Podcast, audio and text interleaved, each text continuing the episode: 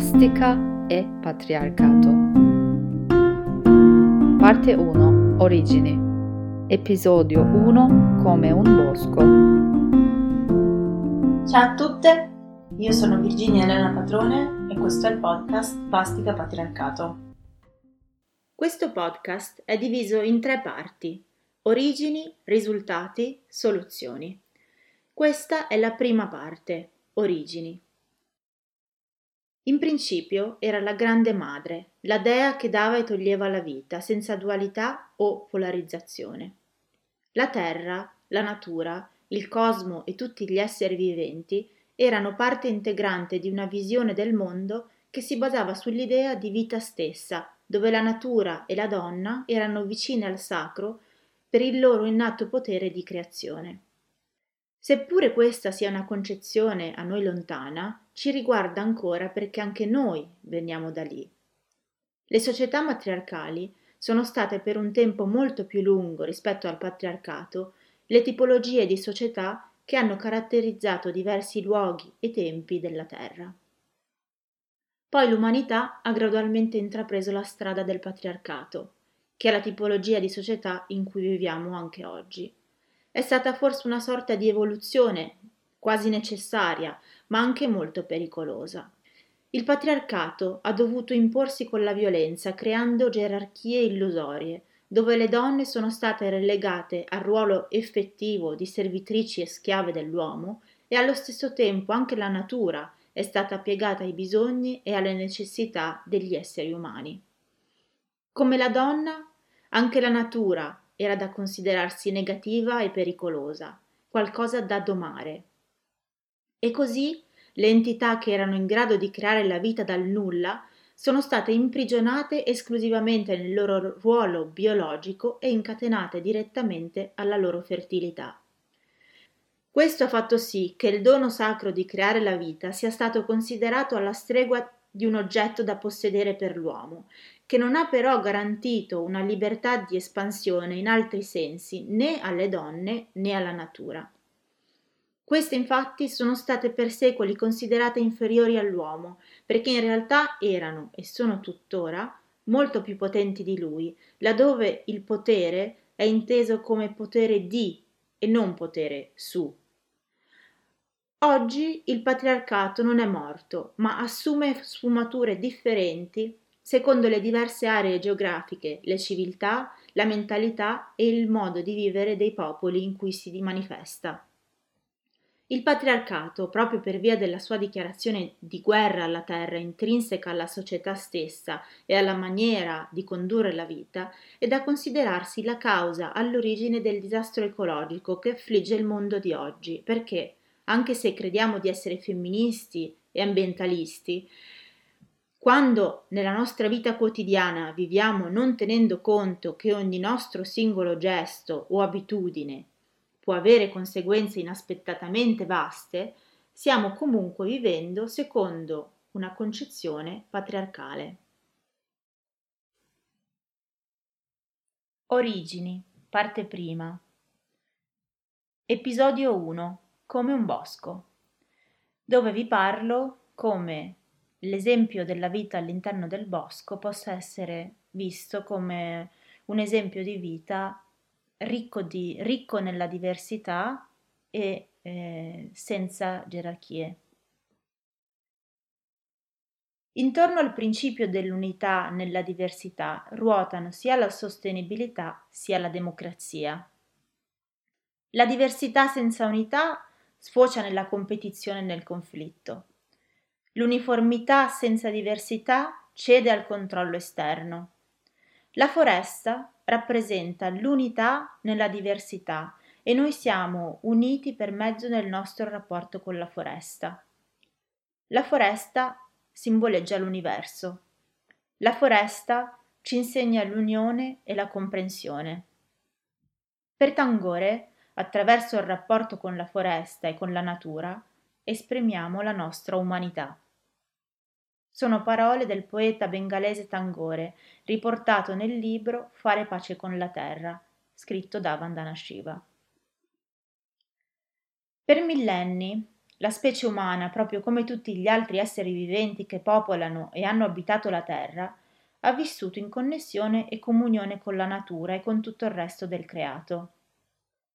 Il distacco dell'uomo dalla natura, che si è cominciato a evolvere in concomitanza con la concezione dualistica che tuttora caratterizza il nostro modo di pensare, è avvenuto gradualmente da circa 3.000 anni, che sembrano molti, ma in realtà sono proporzionalmente pochi rispetto alla storia degli uomini che ha preceduto questo periodo. Questa fase coincide inoltre con l'invenzione del paradigma della società, che era stato principalmente matriarcale e diventa poi patriarcale, una tipologia di società gerarchica su cui l'uomo domina come essere superiore, ponendosi sopra la natura e tutti gli esseri viventi, proprio come insegnano anche le religioni monoteistiche odierne. Sebbene quindi l'umanità si sia evoluta creando una falsa distanza con ciò che è naturale e selvaggio, l'uomo è parte del creato e ha sempre un lato selvaggio, selvatico, una parte che non solo è attratta dalla natura, ma che trova negli ambienti meno urbanizzati una sorta di senso benefico di pace e buon umore. Si pensi ad esempio alle passeggiate nella natura, che sono considerate anche dalla scienza odierna dei veri e propri antidepressivi e sono prescritte a chi soffre di depressione. È stato per esempio provato inoltre che camminare nella natura apporti tanti altri benefici come quello di ritardare l'insorgenza del cancro, di ridurre il rischio di malattie cardiache e di diabete, migliorare la memoria e aiuta inoltre a contrastare anche l'insorgere di malattie degenerative come la demenza e l'Alzheimer. Questo perché anche noi siamo parte integrante della natura che ci circonda, perché è da lì che veniamo. Nel creato tutto è connesso e per capire davvero la bellezza e la potenza di questa rete che unisce tutti gli esseri viventi in un dialogo continuo, si può osservare e cercare di capire da vicino come funziona un bosco, come funziona una foresta, un insieme di alberi, animali e altri organismi che vivono congiunti condividendo lo spazio, comunicando e collaborando tra di loro. Prendiamo ad esempio un bosco. In un bosco ogni stagione ha la sua ragione d'essere. In ogni mese, con ogni tipo di clima, determinate specie di piante hanno il loro momento di splendore, cui segue di conseguenza la loro morte apparente. Il bosco è caratterizzato quindi dall'abbondanza nella diversità e da un ciclo di vita continuo ed egalitario che è sempre vivo nonostante le apparenze. E naturalmente non è formato solo da alberi. Il bosco è infatti un complesso di esemplari il cui insieme forma a loro volta un sistema vivo, cosciente, unico e totalmente connesso. Gli alberi sono tutti legati tra di loro e tra di loro parlano, cooperano, comunicano. Gli alberelli più giovani, per esempio, se faticano a trovare il sostentamento e la luce perché le loro radici e i loro rami sono più brevi, vengono aiutati dagli esemplari più vecchi e da quelli più forti che inviano loro il nutrimento attraverso le radici. Di questo parla Peter Wallenben all'inizio del suo libro la vita segreta degli alberi, raccontando un episodio molto esplicativo. Un giorno, camminando in un bosco, aveva notato delle pietre ricoperte di muschio e aveva cercato di staccarne una dal terreno. Ma non riuscendoci, si era reso poi conto che non erano pietre, bensì radici del tronco reciso di un albero vecchissimo che era stato abbattuto moltissimi anni prima. Incidendole con una lametta, aveva però notato che queste radici, sebbene appartenessero a un albero tagliato, erano interamente di colore verde. Il verde indicava che circolava la clorofilla ed erano quindi radici di una pianta viva. Di primo acchito era sembrato a Peter un fatto impossibile, poiché il tronco cui appartenevano le radici era stato reciso da molto tempo e l'albero, non avendo foglie, non poteva produrre clorofilla. È stato così che è cominciato il suo studio sugli alberi e sulla loro interazione. Peter avrebbe capito in seguito che quell'albero era vivo grazie ad altri alberi che passavano lui i nutrimenti necessari per tenerlo in vita attraverso le loro radici. Le foreste, infatti, come scrive Wallenben, sono riconosciute come dei superorganismi, proprio come i formicai o come le città. E perché gli alberi sono esseri sociali che condividono con alcuni esemplari il nutrimento che potrebbe servire a loro stessi, mantenendo in vita i loro concorrenti e cercando di perpetuare la loro com- comunità ad ogni costo? Wallenberg a questo proposito cita il professore di fisiologia vegetale Massimo Maffei dell'Università di Torino, il quale sostiene che la ragione sia, proprio come per gli umani, perché insieme si sta meglio perché collaborare aiuta tutti e crea una sorta di benessere diffuso. Nel caso specifico degli alberi, questo significa che se un albero singolo è sempre a rischio quando è in balia del vento e delle condizioni atmosferiche, una foresta al contrario può creare un ecosistema che mitighi gli eccessi di calore e di freddo, creando un ambiente in cui tutti gli alberi, aiutandosi vicendevolmente, hanno possibilità di diventare vecchissimi. Il microcosmo del bosco basta a se stesso, muore e si rigenera continuamente come un ciclo continuo, come la vita, e non dovrebbe subire interventi di alcun tipo. Il terreno di cui gli alberi e le piante hanno bisogno non dovrebbe essere acido e quando lo è nascono facilmente i cespugli di rove che invadono il sottobosco. Per sopperire a un terreno acido, ogni ramo, ogni foglia che cade nel tempo si trasforma in nutrimento e lavora per ricreare la giusta acidità della terra, il terreno perfetto per la rigenerazione della vita stessa. Il tempo del bosco inoltre è diverso da quello che intendiamo noi. Gli alberi sono pazienti, ostinati, longevi, Vivono in un mondo che non conosce il dualismo del giusto o dello sbagliato, la concezione di errore gli è sconosciuta. Nulla nel bosco andrebbe alterato perché ogni singolo rametto ha una ragione di essere dove sta. Per attecchire sulle radici degli alberi hanno bisogno che la corteccia in quel punto si ammorbidisca ed è l'albero stesso che decide se accettare che un fungo cresca su di lui o meno.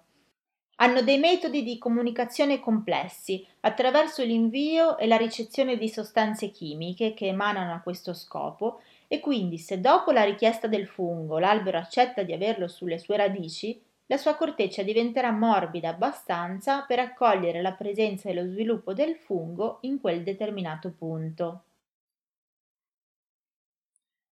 Il bosco e la foresta e il loro modo di funzionare olistico e inclusivo sono una bellissima metafora della vita nel cosmo.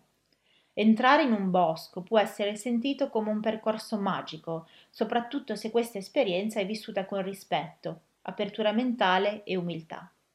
La vita, quel particolare stato che accomuna tutti gli esseri viventi, deve essere rispettata perché scorre una connessione continua tra tutti e questo legame riguarda anche noi umani se siamo pronti a coglierla e onorarla. Quest'idea vale non solo per la vita nel bosco. La nostra connessione con il creato e con il mondo fa parte della nostra stessa esperienza sulla Terra e quest'unione è vera con qualsiasi tipo di elemento naturale, che sia esso animale o vegetale, con cui entriamo in contatto, poiché siamo tutti nati da un'unica sorgente.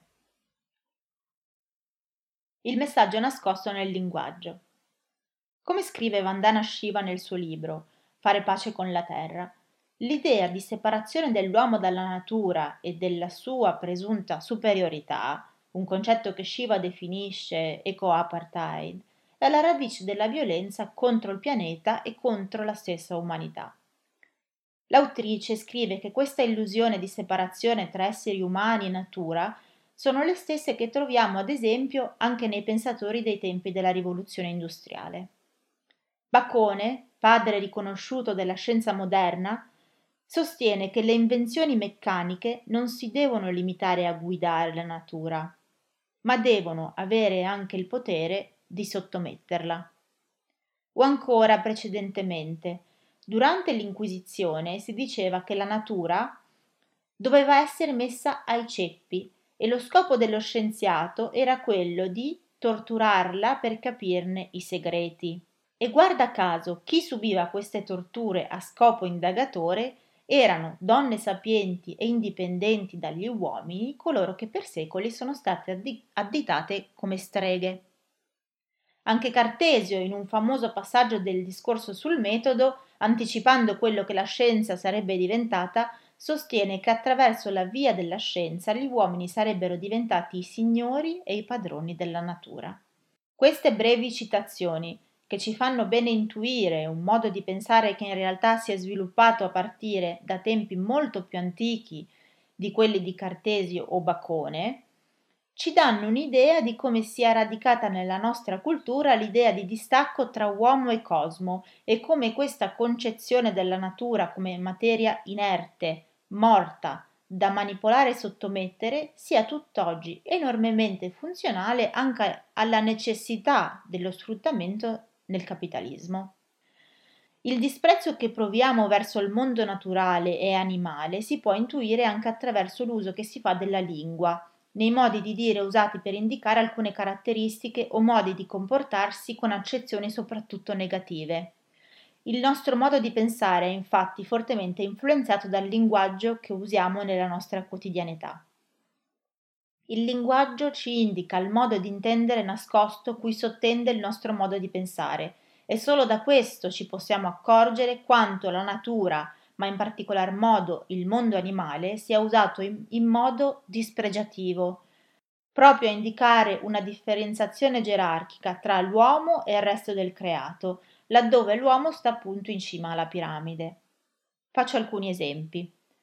Quando diciamo a qualcuno che è una bestia, lo pensiamo come un insulto, si intende infatti che quella sia una persona cattiva, crudele, o forse solo un civile, qualcuno che non si attiene alle regole comportamentali reputate fondamentali in una determinata società o comunità, ovvero un selvaggio, qualcuno che è da considerarsi rude ed inferiore rispetto a una cosiddetta persona civilizzata, tant'è vero che la parola selvaggio ha il più delle volte una connotazione estremamente negativa.